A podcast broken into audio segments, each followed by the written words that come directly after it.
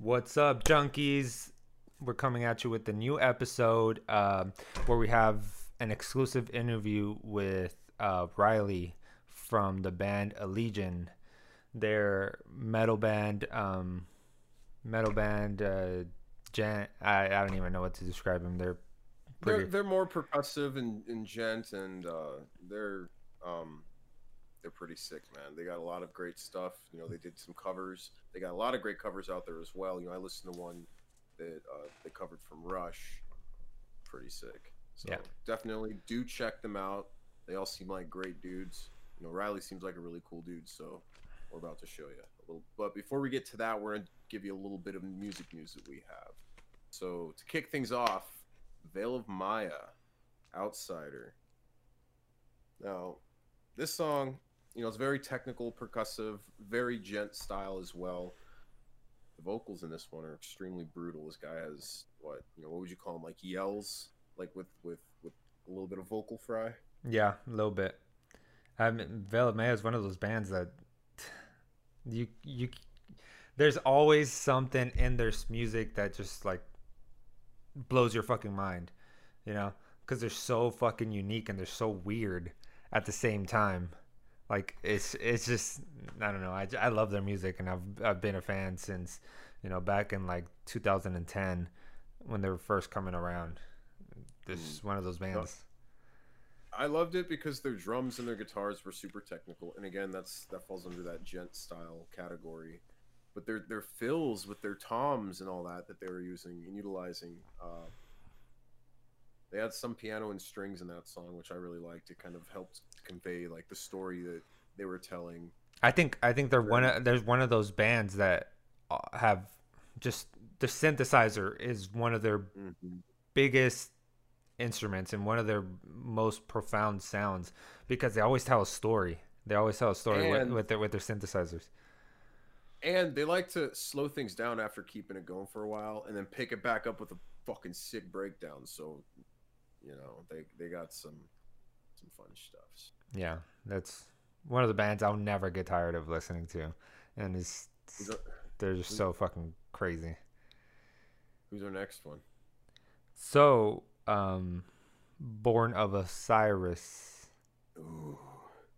they came out with a new album called The Simulation. Born of Osiris is amazing. Is none a lot of these bands that I'm talking about I've listened to since I was like this big. So, you know, I've will always have great things to say. And but this song, I mean, uh, this album, Born of Osiris, is um, a little different though because they were they used to be like you know all about you know screaming screaming screaming screaming and now they're getting more into yells and a little bit of singing so that's something something unique to look look forward to in the, with this album So in that album, I listened to the song called "The Accursed," and that one was very technical and electronic esque.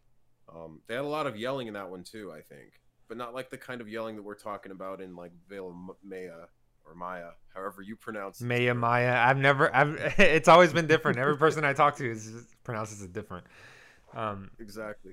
But back to Born of Osiris, um, like their growls and their lows are what is it like? I I think it's more at least an octave. The guy can hit those notes proficiently and carry it. So I like that as well. But they're very rap hardcore oriented, I'm finding. Which I dig. I hella dig that. yeah they they went from being more djent to a little more hardcore which i mean i'm hard i'm all about how that hardcore mm, life so i know i love that that west coast and east coast hardcore that If you don't get a black guy in the pit, man, you're not doing something right. dude i watched this documentary when i was i don't know maybe like 16 of the boston hardcore scene. And the boston hardcore scene back in the day i don't know if how it is now because you know I'm, i don't live in boston. I don't go to boston. Um but the hardcore scene back in the day used to be a fucking gang. Like you would go to a bar and if you didn't belong these fucking metalheads hard hardcore heads whatever the fuck they want to be called would fuck you up That's uh it was literally a gang Oh, you know what I saw it in? Remember uh, on Spike TV, there used to be a show called World's Deadliest Gangs, and they used to go like around and talk about all these different gangs, and Boston Hardcore was one of them. No shit. So they were. It's it's a show about gangs, like actual gangs, like LA Kings and Crips, the Bloods, you know, gangs from everywhere. And then all of a sudden, it's talking about the fucking hardcore scene. Like, what the fuck? You're. eh, I don't know. It was just a, like a huge transition. that is hardcore, bro. Yeah, they're fucking hardcore. Yeah. Uh, shit. And Whitechapel. Uh, what is this? Um, they have a regular version and an acoustic version of this song. It's called Hickory Creek. Yep.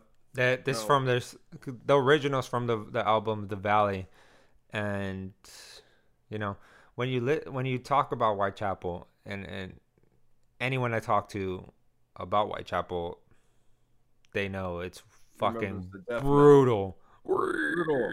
Brutal. Like pig squeals and all, and awe braked heavy as motherfucking breakdowns, fucking lowest tuning you could ever fucking possibly do, metal as shit, you know. And then this song is uh really uh, not even like I I would have never pictured Whitechapel doing something like this. but I loved it because of the nice, clean, and it the guitars were like clean and dirty at the same time. They had that, uh, I don't know, the thing about it. I can never get the sound on my guitar, my rig, but they had a nice touch of reverb on it, and so it kind of just carried it through, well through the mix. And then the lead guitar, believe it or not, actually hits where you expect it to hit, and I'm like, I'm blown away by these guys because this is not the kind of shit they usually write. Um, the, The- drums, the carry the song shit that well. they write is something you're gonna be like, you know, fucking headbanging, f- fucking everything, and now this one's like, fuck, it makes you think, you know. It's- yeah, the vocals they were executed very well. Um, uh, the lyrics were hella deep, and again, it's not as heavy as their other shit, but it's definitely, I think, definitely worth listening to. It, it's, it's great. All their music is great. Yeah, I mean, it's Whitechapel. you know, I didn't tell you about this, but I actually found this this um I guess you would say news whatever. But in, do you remember the band the number 12 looks like you? Yes, I do. There's some do. they were like weirdest fucking band in the whole fucking world. Um what was Oh their what was their most popular song? Uh something about a cat, I think. You know what? Let me look it up because I don't want to be wrong. Yeah, so I'm gonna sit here and roast you until you get it done. So that way we look like we're actually doing something productive. so productive. Anything I say can and will be used and held against me, right? What was that song? Right. Dude, don't even remind me about that.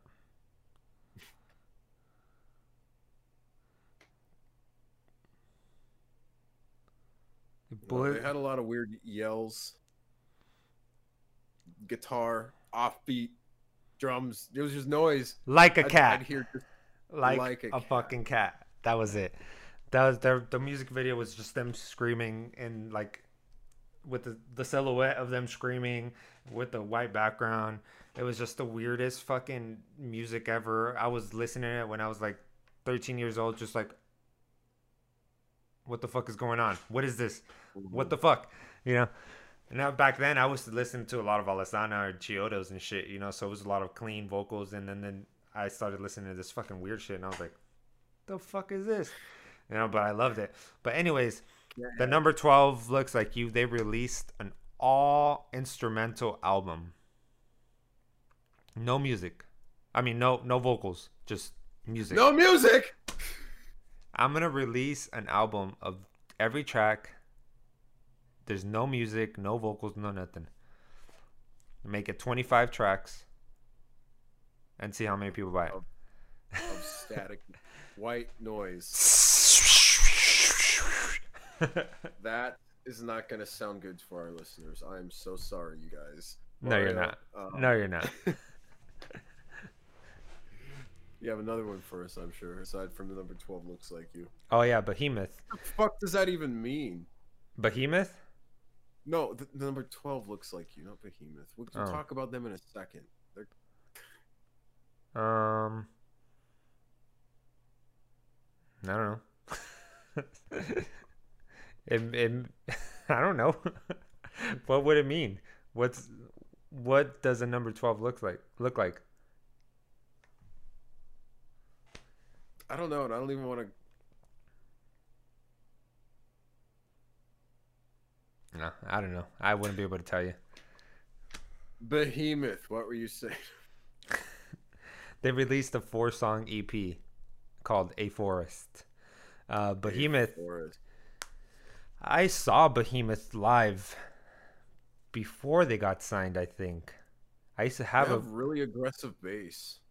That was one thing I noticed. they have aggressive everything, and they they kept the old style that they used to have. You know, in this new EP, it's like um, a lot of the old timey screams, old guitar, you know, old style of like metal, which I love. You know, it. of course. I guess they But the focus, you know, they have lots of double, double drum, double, double, double, double drums, double bass. Yeah, Double- double drums. double dribble. Um,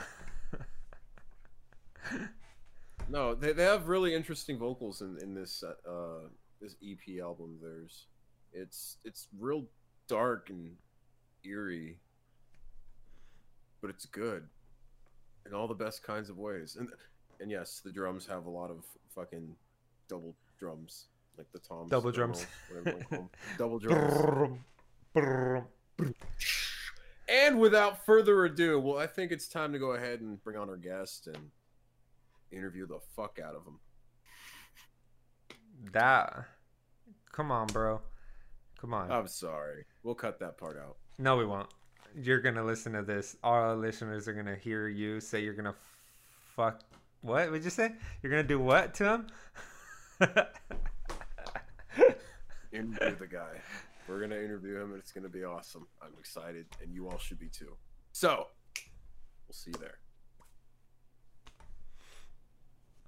cool. Awesome. Well, you know, I appreciate you coming on the show. First and for, for first and foremost, I want to say that anything you say or do can be used against you. I'm just kidding. To- totally cool, man. Every every day. every day. so, I mean, kind of, we just want to see how you got started, you know, uh, in the band and, you know, how you got started in the music industry first, Yeah, first of all. absolutely. So, uh, I mean, I've been singing like my whole life. I started uh, singing like with a with a purpose, I guess, when I was like five or six. Uh, my Mhm. brother, I'm the youngest of five, and my my brother is my oldest sibling. He's about 15 years older than I am, and he would like force me to like learn harmonies to songs, uh, so that he could have accompaniment while he was singing. Um, and from there, it just kind of became like a regular part of my life. And so I've been I've been singing basically my whole life, and first started joining bands in like you know freshman year of high school, and uh, you know started playing shows maybe a year after that. Uh, but I didn't really uh, start releasing records until uh, like 2010 uh, is when I joined joined my first signed band. Uh, this band called Son of Aurelius up in the Bay Area of California, uh, Santa Cruz to be particular. Um, that's where it all started. yeah, that's that's where it all started. Uh, and we, uh, you know, how I joined that band was uh, kind of a funny story. I was supposed to originally just do merch for them on uh, on a tour, and then their vocalist hit me up like a week, maybe maybe a week and a half before the tour started, and was like, "Hey, like." You know, I run this like exporting business with my dad, doing like you know all kinds of crazy shit. We're gonna be you know, in Hawaii and China and like doing all this important business stuff. Anyway, I can't make the tour. Can you cover me for like the first week? And I was like, yeah, like that's fine. I was planning on going anyway. So Yeah, might as just, like, well. learn it. Yeah, learn a couple songs and, and do the thing. And as the tour went on, uh, you know, long story short, he never showed up. Um, and so at that point, they were like, bro, this guy's like played more shows with the band than you have. We're just gonna like Keep, keep hire him on yeah. full time and not have to worry about you know you not showing up for tours. So, because you know, as I'm as I'm sure you guys know, touring, especially touring in metal, is like the most important thing. If Yep. you aren't able to tour, you should find a different job. Yep. Um, so uh, from there, um, you know, we started writing a record. Uh, we had one more tour after that, uh, but it was a pretty short-lived uh, touring touring cycle with that band. Um, so we started writing a record. Uh, ended up releasing that in like 2014. But between those two, uh, I released two other records with two other bands, uh, Continuum and Inanimate Existence, both on Unique Leader Records. One I want to say in 2011 and the other one in 2012. Um, so we had, uh, you know, I, I I had gotten my feet wet basically a little bit with playing shows with other bands, doing these little weekend warrior kind of tours, um, you know, as well as a couple full time tours with Son of Aurelius in between writing. Uh, so when Allegaeon contacted me uh, initially just to cover some dates on a tour, uh, I, I was already pretty you know well versed in, in the touring lifestyle Yeah. and, and making metal uh, you know on a on a official kind of capacity. So, uh, yeah, they hit me up to do like a week of shows, uh, basically. So they're based in Denver, uh, and we were going out to Louisville, Kentucky, uh, for this thing called Louisville Death Fest, which has since completely fallen apart. uh, but uh, yeah, it was it was like four days there, and then that that, and then four days back, or something like that. So it was super quick little run. Um, and uh, you know they were their vocalist was going through some personal personal problems in his life and you know wasn't really able to commit to the band 100% um, in the way that they needed him to so you know they, they kind of kept me on on the back burner for a minute they were like hey you know if if If we you need want you, a job yeah. yeah. and like and things get bad with this guy like we've we've got you covered uh and at that time uh i had taken about a year off of of the metal world this tour happened in like late 2015 uh and the last time i had released anything metal related was like in mid 2014 so i had taken about a year off i was focusing on other stuff i was doing like dance pop and you know all kinds of at home production just not you know, I, I had kind of gotten over the metal community. Um, Yeah. And it was, it's not because it's a bad community. It's just, uh, you know, I, I, that Son of Aurelius album that uh, we released was very, very different from the debut. And so it was not received well. And I was still a little too new to the industry to not really realize that, like, once you put something out, like, it's not yours anymore. You don't, you know, if you, it, it then becomes everyone else's to Yep. listen to and judge and do, And you know, criticize and- how they yeah. will. Yeah.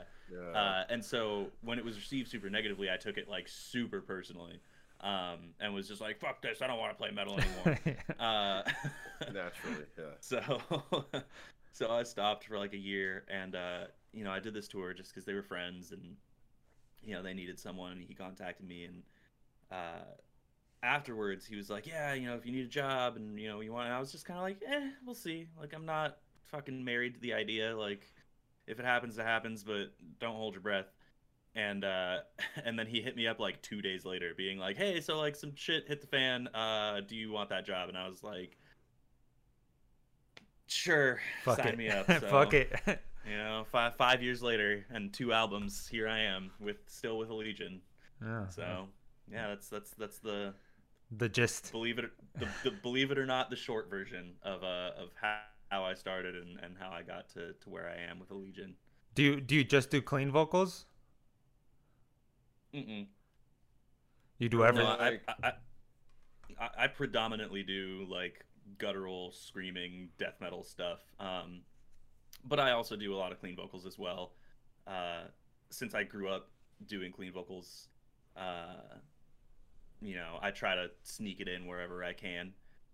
But the metal community is not, unless you're the type of person who like has been there from the beginning, doing both styles or doing just clean vocals if you try to introduce them into a band that has only done screaming prior, uh, it's it's met with a lot of resistance. Yep. So, a lot of a lot of people uh, judge. Like, I mean, I, I'm not gonna lie. I used to be one of those people. It's like um, when who tried it? One of I think Acacia Strain tried to do Yeah. some some singing, and and I was like, what the fuck? This is not.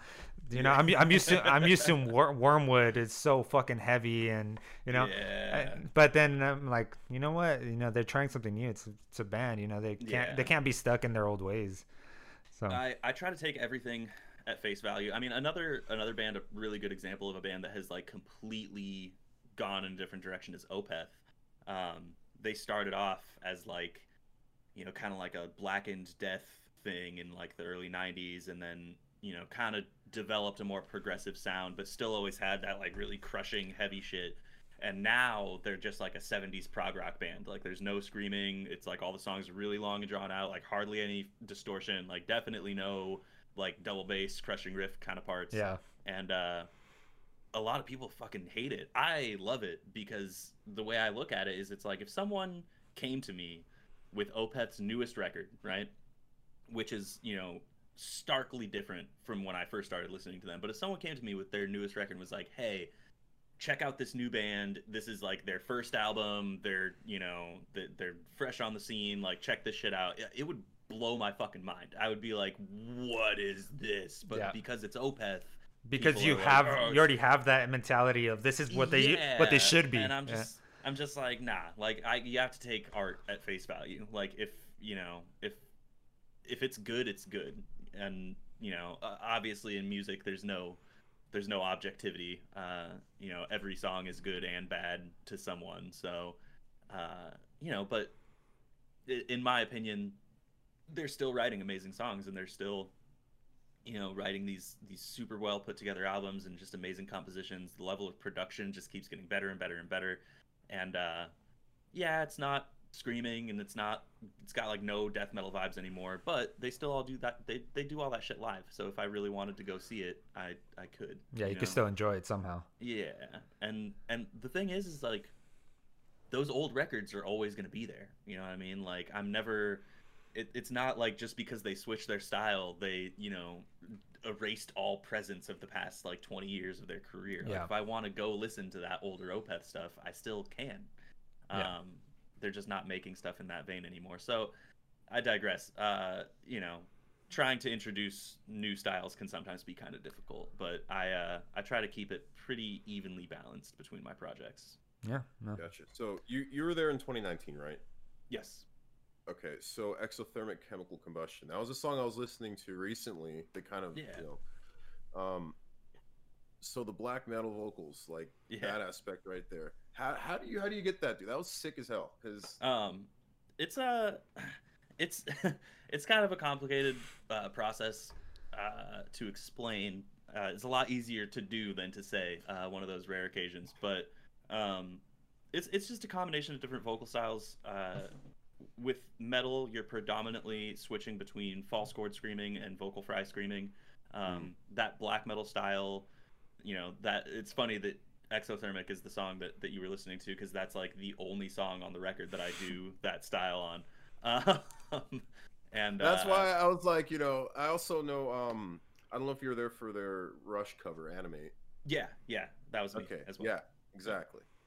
Um, so uh, that's that's vocal fry screaming is what the the higher kind of stuff is. My much lower growly stuff is false chord screaming, um, and uh, it's it's basically just you know there's there's a lot of things that go into it uh, as far as you know how you position yourself for breathing, how your your mouth is shaped, where your tongue is positioned. Um, mostly what it is though is how you're controlling the flow of air air through your vocal apparatus um, hmm and into like your vocal mask, the like very front part, uh, whether or not you're allowing any air to escape through your nose, um, you know, how you're projecting, whether it's up or out, uh, as far as you know where you're kind of like aiming uh, the the vocals, especially when you're you know recording it with a microphone. It's like if I wanted something that was like higher and shriekier, I wouldn't be like like right up on the mic. You know what I mean? I'd be like a little bit further back uh, to kind of Okay. give that headroom uh, instead of just like dominating the capsule like I normally would for like lower stuff when I really want to just get that like lower frequency and really lock in those like really nasty sounding uh, you know growls and stuff like that. So uh, Okay, there's there's so, there's a lot. Yeah. so would you say like when, once you finally have your your finished product and you're happy with it, does it sound the same way it does in your head when you're like writing it, trying to make it happen, versus Uh, when it's finally finished? creatively yes for sure Okay. but like you know, hearing myself screaming in my head versus hearing myself or screaming on an album is like two totally totally different oh, Yeah. things. I totally get it. I totally get it. Um, but uh, but yeah, creatively, I, I- we work with a really really good producer. This guy Dave Otero uh, at Flatline Audio out in Denver, um, and he's he's such a hands-on producer uh, that if I have an idea that I'm trying to get down and I can't quite nail it, I can talk to him from you know the the vocal booth and be like, hey, this is what I'm trying to do. Like, you know, help me figure this out. And he'll you know we'll kind of back and forth until we get it locked in. Um, so usually most of my creative di- ideas see the light of day but sometimes it just like doesn't fit the song the way that i figured it would uh, you know sometimes it's just a bad idea. And uh, he's also a a good hands-on producer in that way where he'll just be like yeah this is this is not good. This let's is- not do this. Let's do something else here. So you know always always willing to change things in the in the studio. So how do you how do you warm up your your you know your throat? How what kind of warm ups do you do? Um, Do you I do basically the the same warm ups that I that I would normally do uh, for for like opera singing or uh, just regular clean singing. Um, you're not really using your voice in any different way when you're when you're screaming uh, than when you're singing. So it's uh it's it's just the same kind of basic warm ups that I do. I, I, I run a few scales. Uh, I do a few uh, muscle loosening exercises like tongue muscles. Um, you know, there's like the la la la's and the ya ya ya's and stuff for the front of your tongue and the back of your tongue, and uh, you know, I'll, I'll usually do a few tension release uh, exercises, like I'll massage back here behind my jaw and like down into here, and do some like neck and head rolls and stuff just to kind of loosen up all the muscles that I'll be using uh, when I'm singing, and then from there it's just you know applying a different technique. Um, you know, the difference between a sung note and a screamed note uh, as far as what you're using inside like your vocal apparatus is pretty negligible um you know I, don't- I don't have to do like like special warm-ups for screaming or anything like that Yeah, makes sense. Um, so how did I know you said they're based out of Denver? Are they still there? So how does it work? Like you guys writing music? And, yeah we're we're kind of all over the place man um there's actually only one guy still based in denver uh and then i'm here in southern california our bass player is up in northern california near sacramento uh, in a town called tracy um our uh, one of our guitarists has been in uh, Ottawa, Canada, for uh, since like before the lockdown started. His girlfriend lives out there, and he was out visiting her, and then just you know, travel bans and lockdown and all this shit. So he's just been out there for a while. Uh, but I think he plans on permanently relocating there within the next year anyway. And then our drummer is in Illinois, so we're like Everywhere. completely completely remote. Yeah, we don't we don't do anything in person uh, outside of when we rehearse for tours. We all meet up uh, in the Denver area and rehearse out there. And uh, you know, obviously, when we're doing stuff in the studio, we kind of like you know cross each other's paths here and there. Um, but it you know it's it's 2020 internet we can Yeah. all every one of us has like a DAW that we can record into and uh, you know we can all send each other ideas and all that kind of stuff so when we're writing usually what'll happen is uh, you, you know one of the two guitar players will tab something out in like guitar pro um, and then send that out to us as well as like a rough kind of demoed out recording um, just so we have like a frame of reference uh, and then they'll program you know really basic drums to it. Uh, so the structure of the song remains unchanged and then in the studio we'll add little flourishes and stuff like that. Um, when we hit the studio the songs are like 90 to 95% done and then that last little bridge is gapped when we you know uh, or gap is bridged when we uh, when we're in the, in the studio and working with the producer and doing all that kind of stuff. So uh, it's it's it's a weird thing to get used to for sure. Like when I first joined the band, I was definitely used to the all right, let's go to the practice spot and jam and rehearse and work out some ideas and stuff. But honestly, now that I've been doing it this way for so long, I like couldn't do it another way if I joined a It band in seems Southern so California. practical doing it like that because you know for a while everyone was just. I remember being in a band with Mario. Oh my God. At a house and we would we would practice well we would practice in a small little bedroom it was like a 12 by 12 bedroom we had the drums amps everywhere like there was people just watching us practice and fuck it was it was just a clusterfuck Yeah, dude, it was it's- fucking it's- it's- insane even if you have like an isolated space to practice like it's so difficult to get everyone on the same creative page yep and you know if, if, if i could take all the hours and hours and hours that i've wasted in my life just sitting in a fucking practice spot like Mhm. listening to someone just like go off while the rest of us are like hey so are we gonna like write something Yeah. or are we gonna like what's going on here like if i could take all those hours and put them towards like independent creative process i could have like a full-on fucking discography so it's it's Yeah.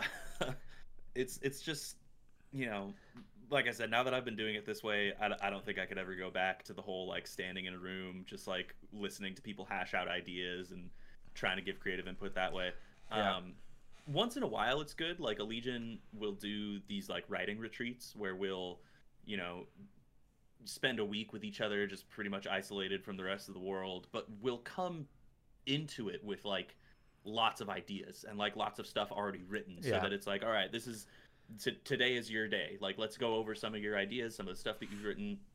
We can give some creative input. We can edit the like guitar profiles on the fly and we can kind of structure something out of something that's already pre-existing it's it's never just like all right let's go to band practice Yeah, and you have a blank- you have a blank page. figure it Yeah, out one like, guy yeah. writing all the songs. yeah yeah no never never happens Sorry, that that- way so yeah, yeah, so makes it, it works being being far away. It's it's it started off kind of weird for me, but now it's like completely preferable. Yeah that makes sense. And you know, like you were doing this podcast all remote, so it's it's just Yeah. seem, it just seems so easy to just be you know doing your own thing. And you know, you have you're from here originally from Escondido, Southern California, so it's you know makes sense that you want to be here and they want to uh, you know they want to be with their families or whatever whatever the Oh, case yeah. is. And so Yeah. Yeah. There was a minute where I was like considering moving out to Colorado into that area, but Denver is just as expensive as any major city in California uh, to live. So I was like, man, and it's cold as hell. Yeah. I was like, if I'm paying the same amount and have to deal with like snow and like flash hailstorms and shit, like fuck that. Fuck that. But the other thing is that it was just like, I don't know, man. I, I like Denver and I have friends out there, but it's just not my speed. It's it's Yeah. it's too it's too cowpokey for me out there, man. Like you know, Denver not so much, but the rest of Colorado is very much like a, a rancher state. Yeah. Uh, and you know, I'm a fucking. I'm like a little white kid liberal from Southern California. like, you know, I don't, I Yeah. don't want to deal with with people, you know, fucking rocking their fucking Trump 2020 stickers on the back of Everywhere, car. Huh? Every fucking can't where. handle that shit, man. Yeah. Can't- Yeah, I go to I you know I travel a lot for work, so every time I go, like I've been to Denver, I've been to you know these little Midwest states, and I'm like, man, dude, I, ha- I have it good in California.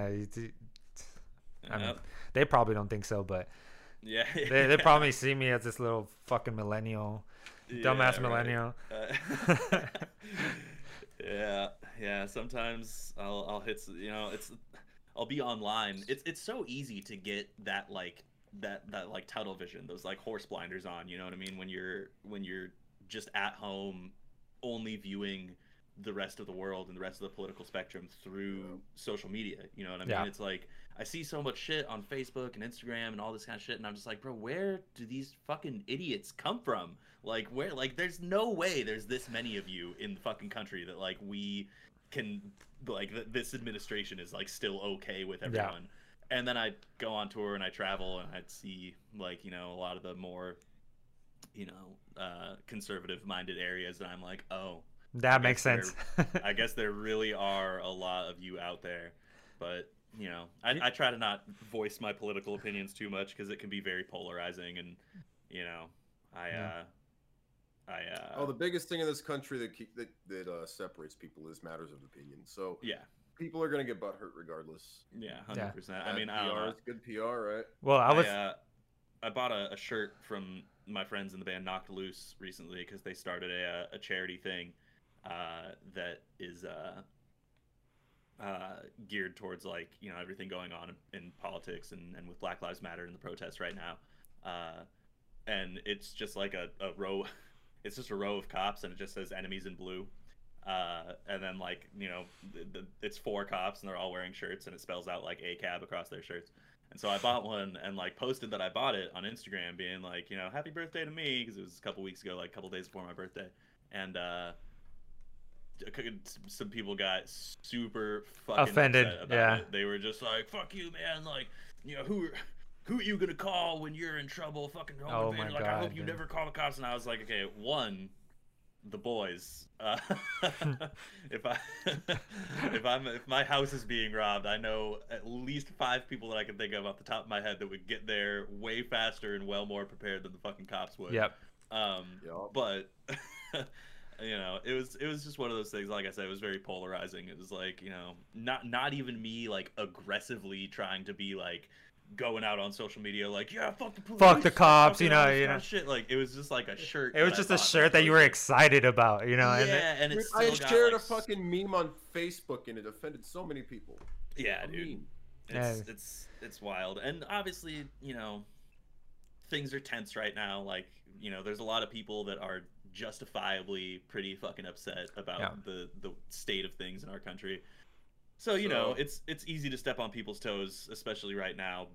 But like, you know, I guess being in a in a position where people are looking at me and and valuing my opinion and shit, it makes it a little bit more you know i have to be a little bit more careful when it comes to that kind of stuff so i usually just try to uh, not voice my political opinion but when it comes to human rights and equality and shit i have i have a, a hard time keeping quiet especially Yeah. when there's you know people abusing power and all that kind of stuff it's, Yeah, it's a little bit harder for me to not be like yo fuck this Yeah, you know, you know, like we have, you know, this podcast, and we don't have a large following per se, but you know, some of the followers we do have, um, it's it's kind of crazy because I've, you know, we've posted our opinion. We believe, you know, Black Lives Matter. We, you know, we stand with with them against racism and the oppression.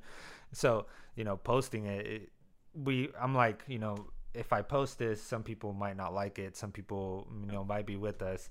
But you know what? At this point, I do. If you don't fucking like it, don't fucking follow us. You know, I'm uh, to Yeah. the I'm to the point uh, like that. But you know, I understand where you come from. You you know, it's not just you in this case. It's you know, it's your whole yeah, band. it's like it's your label. it's- you know, it's it's a lot of things. exactly it's it's there's so many moving parts to this where if it was just me if i if, if my voice didn't represent so many other people and so many other moving moving parts then like i'd for sure be out there you know m- voicing my opinion much louder than i am now Yeah. um, you know and I'm, I'm i'm right there with you guys on that whole thing i'm you know th- these these all lives matter dorks can go fuck themselves for Yeah. sure uh i It's like we know that all lives matter, but right now we need to focus on this because it's fucking proven. You can look and find it anywhere. Yeah. Sorry. yeah but all not all, all, all these people that that you know try to you know justify George Floyd's murder by being like oh he had a background and Yep. like all the people being like fucking oh well what about black on black crime and more white people have been killed it's just like bro just say you're a fucking racist just Yeah. fucking just say it like and and stop That- trying to pussyfoot around Well, that, that's Like, how you weed out the racists. Like when Yeah, exactly. when whoever says all lives matter, dude, you're a racist. Yeah, yeah. Simple as that. Chances are very high, and like I've I've run into a few people that like they just don't get it. You know what I mean? Like the people that are just like, well, but but all lives matter. It's not just, and it's like they're. It's it's not coming from a place of like hate. It's just coming from a place of ignorance. Yeah, they gen- I- genuinely don't know. Yeah, and and I've had some conversations where I've been like, look, man, like this is, I I, I understand what you mean, but like this is what is important right now, and here's why, kind of thing, and you know have definitely seen some people be like, oh, okay, for sure, like I understand, and like kind of turn their opinion around. Um, but then there's the people who are just like, diehards. you know, They're like, just you know fuck what? I'm that gonna, I shit, said yeah. it. I'm gonna stop stop trying it, to you use know? that like alt right, like, well, well, if you apply logic kind of bullshit, and just fucking What? like. Do you know? You know what's kind of weird Yeah, though. You know what's kind of weird though. Like if they're saying all lives matter to a white guy posting about it or a white guy talking about it, it's like Yeah. Do, do you really understand? It's, it's it, I'm a Mexican and I'm saying it.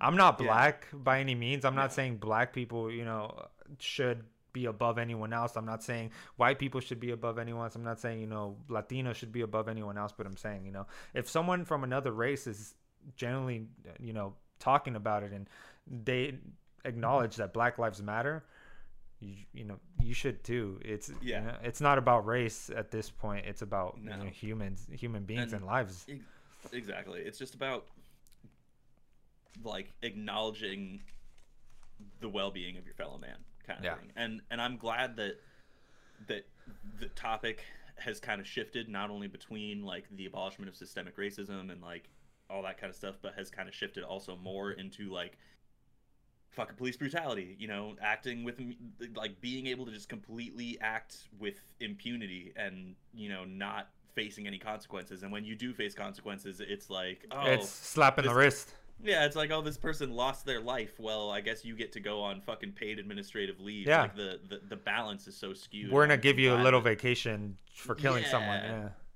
Yeah. and I'm glad that, that the conversation has shifted towards being like, yo, we need to fucking fix this. Like defund the police. You look at Minneapolis PD, which is now completely dismantled. Um, and I think that that's a step in the right direction. Um, Yeah. You know, as as far as as as creating a system that is more conducive towards the well-being of society. Uh, you know, because when you have fucking LAPD with Lambos and fucking you know like all these cops with like you know thousand dollar fucking laser sights on their fucking shitty grenade launchers. It's just like, bro, where's What where- the this fuck money is could the- be so much? What the fuck is the point? Like, what's Yeah, the like, point? It's, just a waste. They of give us That- shitty ass handguns and carbines with a fucking fin grip that we can't even Yeah, hold on to the right way. it's And they're like- like, oh no, we got fucking full autos. We're ready. Yeah, You know, It's like, bro, like, what is the point? Like, it's just such a waste of fucking money. And you know, it's the kind of thing where it's, you know, th- I I feel like if if cops were less overburdened by like you guys are the one group of people that need to respond to fucking everything then their behavior would be better. It's the kind of thing where it's like bro if i'm on tour and i'm you know constantly stressed out every day for 30 days at a time by the end of it i'm gonna be a real piece of shit. Like i'm Yeah. gonna be like super fucking irritable. Like like don't fucking bother me. Like i'll find the stupidest shit to get mad about.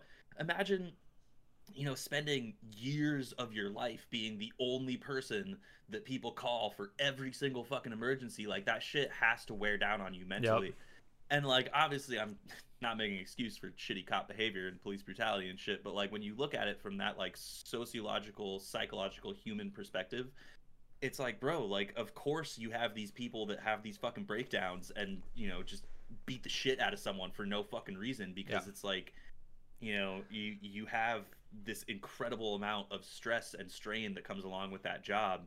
And if you made it so that it was like all right cool we have a team of first responders for mental illness. Cool we have a team of first responders for you know home invasion which is like the regular cops. We have a team of first responders for for you know suicide attempts. We have you know, all this kind of shit where you could just divvy it up into people who are more well equipped to handle those particular situations.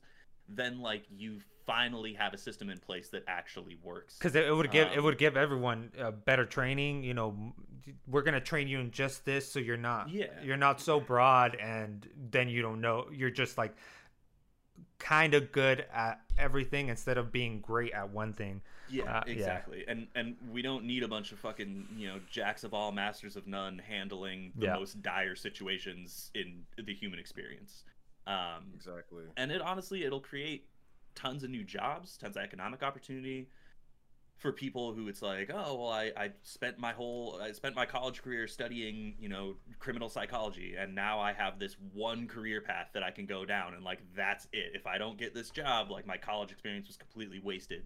And it opens up doors for those kinds of things where it's like, oh, okay, cool, you studied psychology. You can either be like a a couch therapist or work in an office, or you could be a family counselor, or you could be like a police first responder for these like emergencies with people who are having psychological breakdowns. Like you could talk someone down off a, off cliff, kind of thing. Yeah. And, you know, creating those opportunities for people who have the expertise is, in my opinion, a good thing. You know, Yeah. a better thing than having someone who has no fucking idea what to do in that situation just showing up and being like, oh, good, don't kill yourself. like, if you try to kill yourself, I'll shoot you. Like, it's just On the fucking- floor, maggot. You know, Yeah, like, it's so fucking goofy, man. If Like- you if you jump off the cliff, I'm gonna shoot you before you Yeah. land, so you're dead before you land.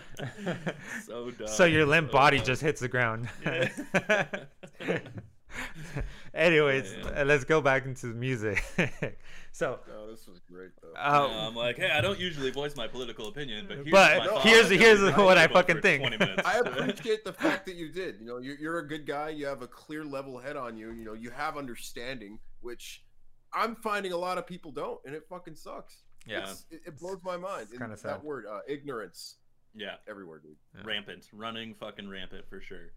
All right, So- so, music. So mu- So, what's your favorite place that you've ever played or toured, or you know, the best city? Uh, there's there's a few for sure. Um, uh, in the states, I love playing uh, in. I, oh, there's so many. So I mean, Chicago. Chicago is always amazing. Chicago's such a good time. We have tons of friends out there. The crowds are always super sick. Uh, playing in New York is amazing, even though I hate being in New York. Um, Yeah, New York sucks. just- it's, it's dude, I hate it, man. It's, it's I not hear the not my place. real fun. Um, but uh, I love playing in New York. Love playing in Chicago. Uh, Well, Chicago, Canada. Chicago's one of your top. You know, you have the most fans, fan base in Chicago. Yeah, I, I yeah, saw that, have- and Florida. Yep, yep. Chicago and Florida for sure. And Florida, the shows are always kind of weird because there's only like a few places that still do metal out Metal, there. 'cause yeah. It's, it's it's predominantly Hip uh, hop, not, pop. not a metal scene. EDM, for yeah. sure. Uh, so those shows can be kind of hit or miss, but Chicago always fucking goes super hard. Uh, New York is super awesome. Canada, like really anywhere in Canada, is always fucking amazing. Um, the concert mentality out there is super, super supportive uh, and really gratifying to be a part of. Um, So is there is the stereotype true? Is everyone super fucking nice in Canada? oh yeah, oh yeah. uh, dude, I'll never forget this one time. This one time we uh we were driving and like we were kind of lost and we were on some like narrow streets and this dude was behind us and he was just like laying on his horn just like over and over and I was like, bro, if this guy does not get off his fucking horn, like I'm about to fucking park this van in the middle of the street and go whoop some ass, like.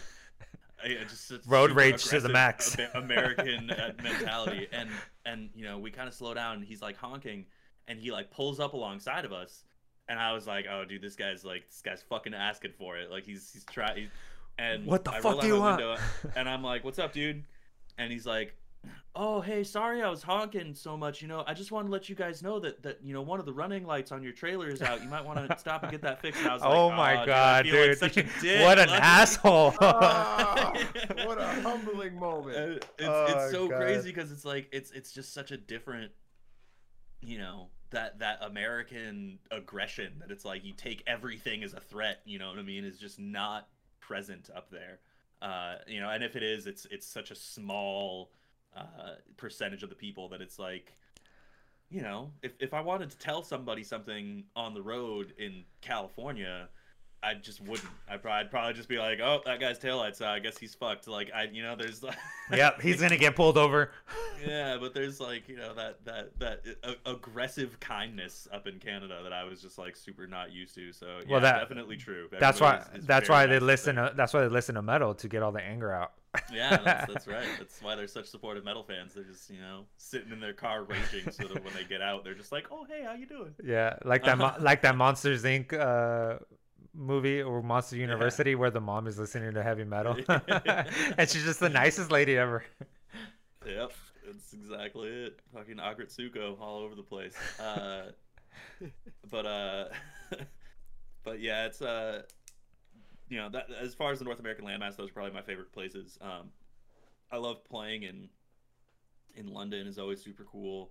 Um, uh, the cities of Porto in Portugal and uh, Milan in Italy are both amazing places. Uh, every every time we're out in those areas, I try to like take as much time away from the venue as I can just to experience the surroundings because they're such beautiful cities uh, and have so much to offer.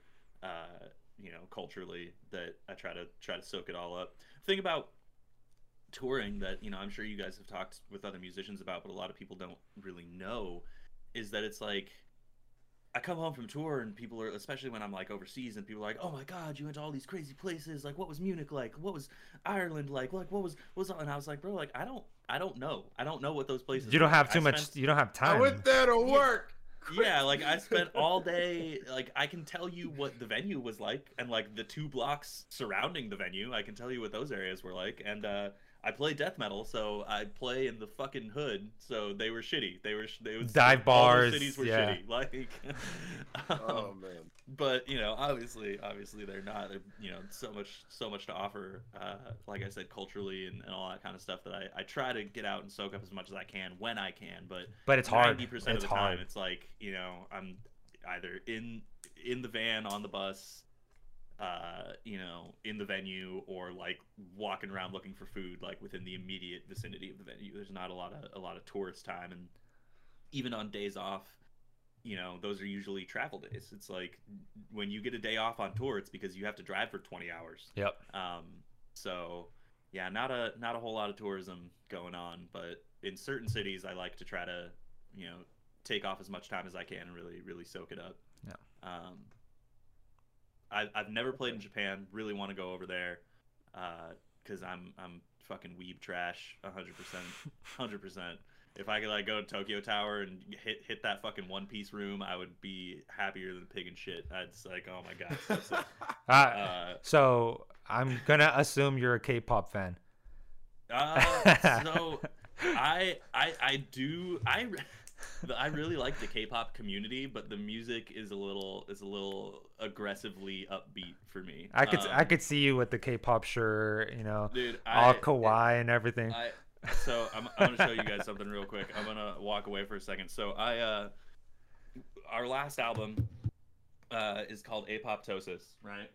And uh someone made a joke about how like I'm a total weeb and they were like, Oh, you know more more like K-poptosis, right? And I was like, ha ha ha. Oh my it into a god. shirt. And uh oh god, where is it? It's in here somewhere. Someone some beautiful human being took it upon themselves to make a K-poptosis shirt. Uh, where they basically just put all of us on, on K-pop. Oh, Oh. God, if if you're streaming this, and uh, You need to watch the I've- I've video. never been never Oh, been happier with a shirt design. oh So, God, that's That's the only that's one. in fucking hilarious. Yeah.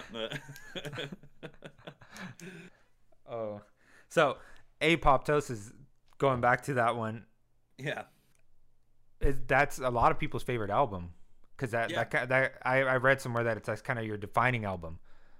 Yeah, I uh you know, we try to we actively try to better ourselves as musicians and as songwriters with everything that we release. You know what I mean? Like we never want to just coast on like our style, so to Yeah. speak.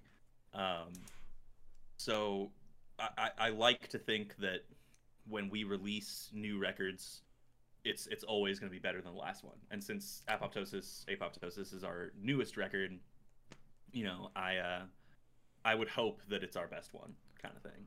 So, um, and I'm and I'm glad that people have been receiving it that way. I'm glad that you know a, a large part of the fan base. You know, every, everybody's gonna have their favorite records. You know, uh, it, it's very usual for people to be like, oh well, I got into this band in 2016, right when they released Proponent, so that's gonna be my That's- favorite. that's album my favorite, yeah, like that's yeah. that's the one that like I was gonna say I love Roundabout.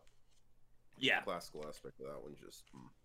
Yeah, that was that was so fun to record. I, I God, I, I like hate that we do so many covers, but like I love doing them so much that I'm just like, ah, like I just want to do more. I want to put put the Allegaeon flavor on so many different songs that are Yeah. already songs. Um, It is freaking amazing. It's awesome, man. Seeing thanks, the, man. The change. So yeah, it's uh, it was it was a lot of fun doing that one for sure. But yeah, Apoptosis is a is I'm I'm really proud of that record. It was it was a very difficult writing process. We were doing lots of touring, and it was definitely a, a different you know set of circumstances uh, for us as professionals and as individuals. We were all going through some some you know difficult times in our lives as individuals uh, during the writing process of that album. So it was very cathartic to finally get it out there, and I think that because of that, I have a little bit more of a of an attachment. I love to, that it. Yeah. Yeah, Well, I'm glad you got out of you know whatever issues we were going through. yeah, um, yeah. You know, it's, it's being gone all the time can put some stress on everyone's life in one way or another. You know. So, are you doing music full time? Is that like your full time career? Yeah, yeah, pretty much. I mean, now that we're in this like you know downtime period, uh, you know the the pickup point for touring, which is how we make all of our money. Yeah. pretty much. Uh, the pickup point for touring is looking more and more like early next year. You know what I mean? Like first quarter, March, April ish of of 2021. So. Uh, I'm doing some other stuff in in the meantime. Uh, I'm in the process of starting up a video game publishing company. Uh, a friend of mine, um, you know, trying to trying to stay busy, uh, doing as much as I can to to still generate income. You know, using what I've got as far as my tools go. Uh, I, I used to do a lot more Twitch streaming than I do now, but that was also kind of like a supplementary source of income for a while. On your off Um, time? Yeah, yeah, totally. There's there's always little side hustles, but it's usually directly tied into the band Yeah. and music in some way, shape, or form. Uh, so this this video game publishing thing is a is a, is a new step uh, for me as far as something that's like pretty much unrelated to you know what I uh, w- you know what I normally do when I'm not doing music. So Yeah, that makes sense. So, Yeah. I got one final question. Yeah. Who are your inspirations? You know, when when you're listening to music, who are your um, favorite bands? Um. There, oh God, there's so many. Uh, so it, it really depends. Uh, I listen to a lot of different music. Um, I, I never really pigeonhole my tastes into like, oh well, I'm a metal guy, so I only listen to metal. Metal, yeah. Uh, I, you know, I listen to a lot of uh, kind of like underground, like alt pop stuff. I listen to a lot of uh, like kind of more like trip hop influenced stuff. Um, you know, and then I obviously do listen to metal as well, but all those things kind of inspire me in different creative spaces. Um, you know, if I if I'm writing lyrics and I want to write something that's like a little bit more you know introspective or profound or whatever I'll I'll generally listen to you know like like underground rappers like you know soul and uh you know uh even even not rappers but like people like Baths uh is you know another one really fantastic lyricist Son Lux um incredible lyricist as well uh you know this old band called Anathallo that broke up a long time ago but has you know really really good writing and all that kind of stuff if I'm trying to write music that I that I want to be, you know, more in like a like a chilled out headspace. I'll just listen to like lots of lo-fi hip hop and you know dudes like Nujabes and uh, uh, God, who's the one I'm thinking of right now? Uh, no idea, stuff like that. Um, you know, if if I'm just listening to something to to to vibe to and like you know get into that like pop headspace uh, you know, I listen to lots of like Shawn Wasabi and Mothica and all kinds of stuff that's just, uh, you know, very very different from what I play and produce and put out into the world. Yeah. Um, Mothica, I mean, Mothica is a little more gothic pop, right? yeah, Yeah. yeah, That's Yeah. kind of her vibe. Yeah, yeah. I love her shit. It's rad. I, I try to Uh, get her on the show. yeah, yeah. No, she's she's super sick. Um, she's a she's a friend of a friend, but uh, I have been listening to her music for years and years and years now. Uh, I actually discovered her through the collaboration song that she did with uh, Tennyson, who Hmm. another super sick artist that I I absolutely love. Uh, well, uh, artist pair. I think it's like a brother sister thing. Um, but uh, but yeah, I actually just saw her live for the first time uh like six months ago or so uh at a venue that actually is no longer there uh because of the the shutdowns. This place called the hi-hat in los angeles. Um but uh yeah it was really cool. It was really cool. Super super sick vibes uh really fun show. It was it was crazy because a couple months before i went to that show uh we had actually headlined that same venue um it's it's so crazy seeing how different that room felt with uh, a metal audience versus a pop audience. Yeah. You know what I mean? Like You know, it's it's it's Night and day. very much two different worlds for Yeah. sure, for sure. Um, but it was it was still a lot of fun, and uh, I think she just released a track like yesterday, day before, something like that. That uh, that is is super sick as well.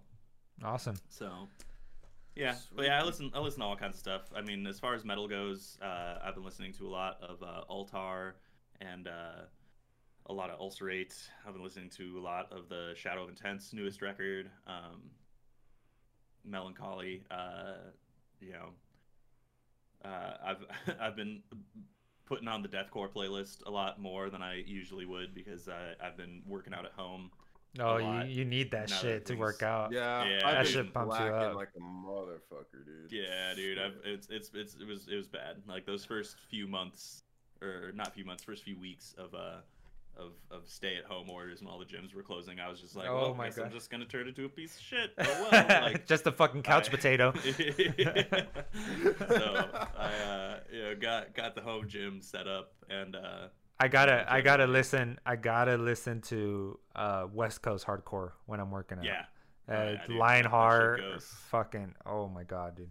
Yep, yep, yeah. I uh, I usually put on the the deathcore playlist, and there's a ton of shit that like I hear, but it's you know I just fucking throw it on shuffle and Spotify. That's the one downside to having like a whole world of music at your fingertips is that it's like you know I can listen to tons of shit all the time and st- you know have something on in the background while I'm working out for an hour, and uh you know be like oh this song is sick but unless i like actively like get up and like add it to one of my playlists or like remember what it's called it's just fucking gone it's gone forever yeah yeah and you try to remember it and you can't, you're not gonna fucking google a melody yeah it's like i mean what, what, am i gonna do be like oh yeah that fucking song that went fucking like you're gonna be like mr krabs on spongebob yeah dee-dee. Beep boop boop beep boop. that song. you know the beep boop beep boop song. Yeah, dude, exactly. So, you know, but try try to keep a well-rounded palette. Listen to as much as I can, just to kind of not only keep my finger on the pulse on what's going on, like in the music industry as a whole, but you know, just to kind of be inspired in different ways. It's Yeah. like if I only listen to metal, or I only listen to pop, or I only listen to You're to this only one gonna thing, write like, metal. Yeah, you know what I mean? And it's it's it's it's going to become stale and it's going to show in my writing process. It's like if I have those Yeah. other influences to pull from and kind of creatively incorporate them into something that's not necessarily uh, you know, a, a metal thing, then It makes You it know, uh, unique. you know, it makes your yeah. your your lyrics, your melodies, everything. It makes it unique rather than you know just very close-minded and you know. exactly. Yeah. Exactly. That makes sense. So yeah. All right, man. Well, you know, I appreciate the time. Jake, do you have any more questions? Yeah. Um. Do you have anything you want to like say to like our listeners or anyone that you, you know, fan base you might have listening to this too? Y- Yeah, totally. I mean, if if you're uh, if you've never heard of us, uh, please feel free to look us up. We're called Allegaeon, uh, spelled not how it's said. Uh, Nope. uh, yeah, uh, no, I uh, you know you can find us pretty much anywhere: Spotify, YouTube, Instagram, Facebook, Twitter, all that kind of stuff. Um, and if you are you know listening to this podcast because you're just a fan of music and you know you're a fan of the music industry and you know want to learn more about this kind of stuff, just uh, you know, keep at it. That's that's the best advice that I have for for anyone that's getting involved in music, whether it's from a production side or a performing side or the business side of things. You know, you just gotta you gotta do it for the love, and uh, you know, keep your nose to the ground for as long as it takes, and uh, eventually you will see your hard work come to fruit. So yeah. Yeah. Yeah. Wise yeah. words. Awesome, man. Well, I appreciate your time. Thank And you so much. Yeah. yeah, of course, it was awesome talking with you guys. All right. So I really enjoyed this interview with Riley. That dude is freaking awesome. He's got a great head on his shoulders. Um, he's obviously got a lot of great political views. Like I said, he, he's a well-rounded dude. He's great at vocals. He's he's funny. You know, I, I'd have a drink with the guy. Yeah. mm. He's a great guy. I mean, Allegaeon is a great fucking band. Great band. I love how technical they are. I love how, you know, how heavy they are. But it's just, they're all around great musicians. And I Mhm. think you know if you haven't heard them, and it's really interesting how he said they all like collaborate and do all their work you know they they'll do it all at home living their own lives and together do their thing and then they'll actually produce some great stuff and i guess i forgot to ask him uh i've already asked this in a previous podcast with someone else but you know when he how often he thinks a good musician should be releasing music you know just to get another perspective um maybe if he watches this and wants to chime in on that that'd be great you know but- um, that's it. I just found it crazy how a band is not living anywhere near each other. They're all living in different states, and one of them is even out of the country, and they're still they still manage to make music and tour and And it- and keep you know connected, which is I think is freaking insane. But I mean, I think so too, and it's all about that collaboration aspect. And I guess every musician should have some kind of digital audio workstation to be able to record their ideas and send them off. with technology now, I mean, you could do anything. You could do fucking. If you have anything. an iPhone, you can do GarageBand on your phone, get an iRig. Well, I mean- I mean, look at us. We're doing a, a podcast remotely, and we've been doing interviews remotely for what, maybe two months now. Give or take. Yeah, I think what is this No. episode This is episode 14, so this is fourteen? Yeah, we've already been doing it for like two. I my math is no good. we have something come out every single week on Monday, so A lot, of, a lot of motherfucking episodes. 14 weeks of this. Oh my gosh. Of quarantine. Because that's around the time we started. we started um like a week after lockdown started. About Yeah. Give or well, mm, May something was our first episode, and I'm sorry, but my memory's shit, so I can't remember anything. I But- can remember something only because something happened before we did our uh, first episode. What? But that was a life changing thing for me. I, I'd rather not talk about it. You know, we're we're all in, in better places now. Oh yeah, yeah, yeah. We're we're good. You know, we love doing this, and uh, be sure to check out our next episode. We have some great news coming up, and like us on Facebook, Instagram. I guess we have a TikTok now. I still haven't ran what it. you made? Okay, I didn't. My I girlfriend forgot did. about that. My girlfriend's managing the TikTok. Um, follow us on TikTok, and uh, that's it. Stay tuned for dancing videos. And if you don't watch us on YouTube, you just missed my dance. You just missed it. You just All right, guys. You guys have a great rest of your week, and we'll see Take you it next week.